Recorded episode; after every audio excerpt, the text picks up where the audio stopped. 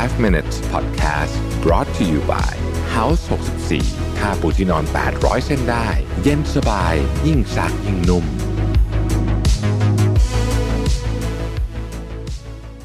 สวัสดีครับ 5 minutes นะครับ คุณอยู่กับประวิทยานอุตสาหะครับ วันนี้เอาบทความจาก Justin Boyett นะครับ ชื่อว่า four soft skills that pay off forever นะฮะ มีอะไรบ้างที่เป็นทักษะที่เรียนรู้แล้วเนี่ยใช้ไปได้ตลอดชีวิตเลยนะครับ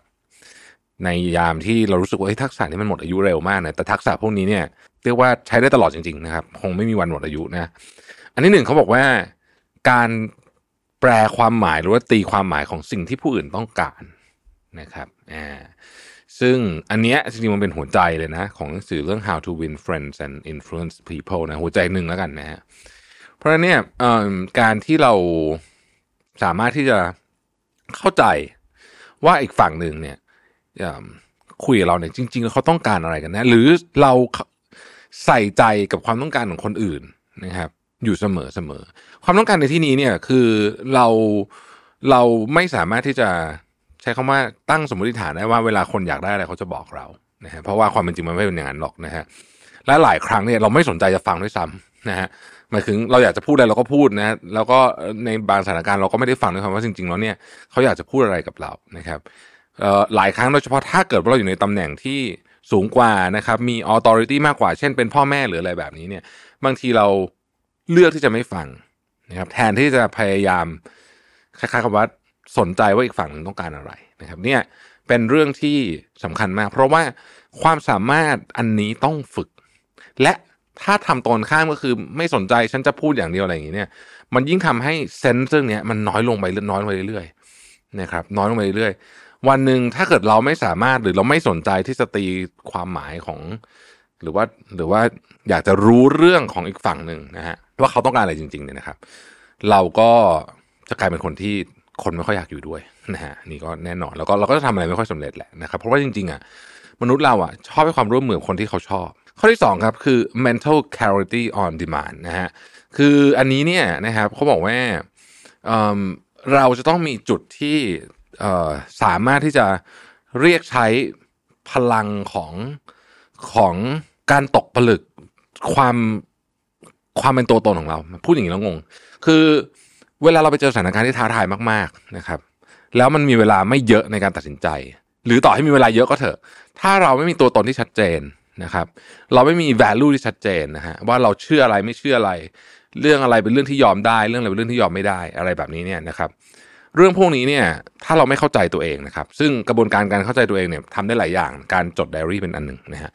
ถ้าเราไม่เข้าใจเรื่องพวกนี้เนี่ยไม่เข้าใจตัวเองดีพอเนี่ยพอถึงสถานการณ์หน้าสิ่วหน้าขวาน เช่น มีคน offer ตำแหน่งหนึ่งให้นะครับเอาผมยกตัวอย่างแล้วกัน สมมติมีตำแหน่งทางการเมืองตำแหน่งหนึ่งนะผมไม่พูดว่าตำแหน่งอะไรแล้วกันนะครับสักตำแหน่งหนึ่งเนี่ยมีคน offer ตำแหน่งให้คุณเนี่ยเอ่อมันจะมีความเขาใช้คำว่ามันจะมีข้อ pro and con ทั้งข้อดีข้อเสียเต็มไปหมดเลยนะฮะ คุณจะตัดสินใจรับหรือไม่เนี่ย มันขึ้นอยู่กับว่าคุณเข้าใจตัวเองมากแค่ไหน ถ้าคุณเข้าใจตัวเองมากนะฮะคุณมี mental clarity ก็คือ คุณรู้เลยว่าคุณรับหรือไม่รับเพราะอะไรเนี่ย อันเนี้ยจะเป็นการตัดสินใจที่ไม่ผิด และคำว่า on demand ก็คือเนื่องจากเราไม่รู้ว่าเราจะมีของพวกนี้เข้ามาเมื่อไหร่เนี่ยนะครับ เราต้องสามารถเรียกใช้ชุดชุดการตกผลึกชุดนี้เนี่ย ได้ทันทีทันใดนั่นเองนะครับอันต่อไปฮะเขาบอกว่าให้เรียนรู้เข้าใจ จิตวิทยา โดยเฉพาะจิตวิทยาของตัวเราเองนะครับ โดยการศึกษาเรื่องนี้อย่างจริงจังนะฮะอ่านหนังสือพวกปรัชญา อ่านหนังสือจิตวิทยานะครับเเขาบอกว่า so many great minds have come before us each with their unique vantage of the world and their own conclusion on how one ought to strive for good life นะฮะ use their ideas to your advantage ก็คือเรื่องพวกนี้เนี่ยมันมีคนที่ผ่านมาแล้วเก่งมาแล้ว เก่งกว่าเราฉลาดกว่าเราเนี่ยเขาได้ผ่านมาแล้วเขาได้ตกผลึกมาเรียบร้อยแล้วนะครับทำความเข้าใจเรื่องพวกนี้ซะเพราะมันเอามาใช้ apply ในชีวิตจริงได้จริง ๆ นะฮะหนังสือพวกปรัชญาพวกอะไรพวกนี้บางทีมันช่วยมาก ๆ เลยในการในการเป็นเหมือนเข็มทิศให้กับชีวิตเราในบางในเวลาที่แบบในเวลาที่แบบเราเป๋ๆมากๆเนี่ยมันมันแบบต้องมีต้องมีเข็มทิศอะนะ เพราะฉะนั้นเข็มทิศพวกนี้มันมันจะช่วยให้เราแล้วก็เราจริงๆนะ ถ้าเกิดว่าเราเข้าใจเรื่องพวกนี้เนี่ย เราจะลดความดราม่าในตัวเองลงไปด้วยนะครับเราจะไม่ค่อยดราม่าแล้วเราก็จะไม่ค่อยคิดมากอืมเราเราจะรู้จักอารมณ์ หรือว่ารู้จักความยุ่งเหยิงในสมองเราเนี่ยมากขึ้นนะฮะแล้วก็จริงๆต้องบอกว่าผมคิดว่ามันทำให้คนเนี่ยสงบลงด้วยนะอืข้อสุดท้ายคือ creative problem solving นะครับคำว่า creative problem solving เนี่ยนะฮะคือการแก้ปัญหาแบบ แบบที่พยายามมองมุมมุมอื่นเสมอเสมอนะฮะแปลว่าอะไรแปลว่าเวลาเรามีปัญหาเนี่ยนะครับเราสิ่งแรกที่เราควรจะตั้งคำถามคือ นอกจากวิธีการแก้ปัญหาแบบเดิมๆที่เราใช้มาตลอดแล้วเนี่ยนะมันมีวิธีอื่นอีกไหมที่อาจจะ work นะฮะมันมีวิธีอื่นอีกไหมที่อาจจะ work นะครับเราจะเห็นว่าเราใช้คำว่า creative ในแทบทุกวงการใช่ไหมแต่จริงๆเนี่ย creative มันไม่ใช่แบบต้องต้องไปสร้างสรรค์โฆษณาหรืออะไรแบบนี้มันคือการมองมุมใหม่กับเรื่องที่เราเจออยู่นี่แหละ นะครับว่าเราจะบริหารจัดการเรื่องนี้ยังไงดี เช่น สมมุติเราบอกว่าเรามีปัญหาทีมงาน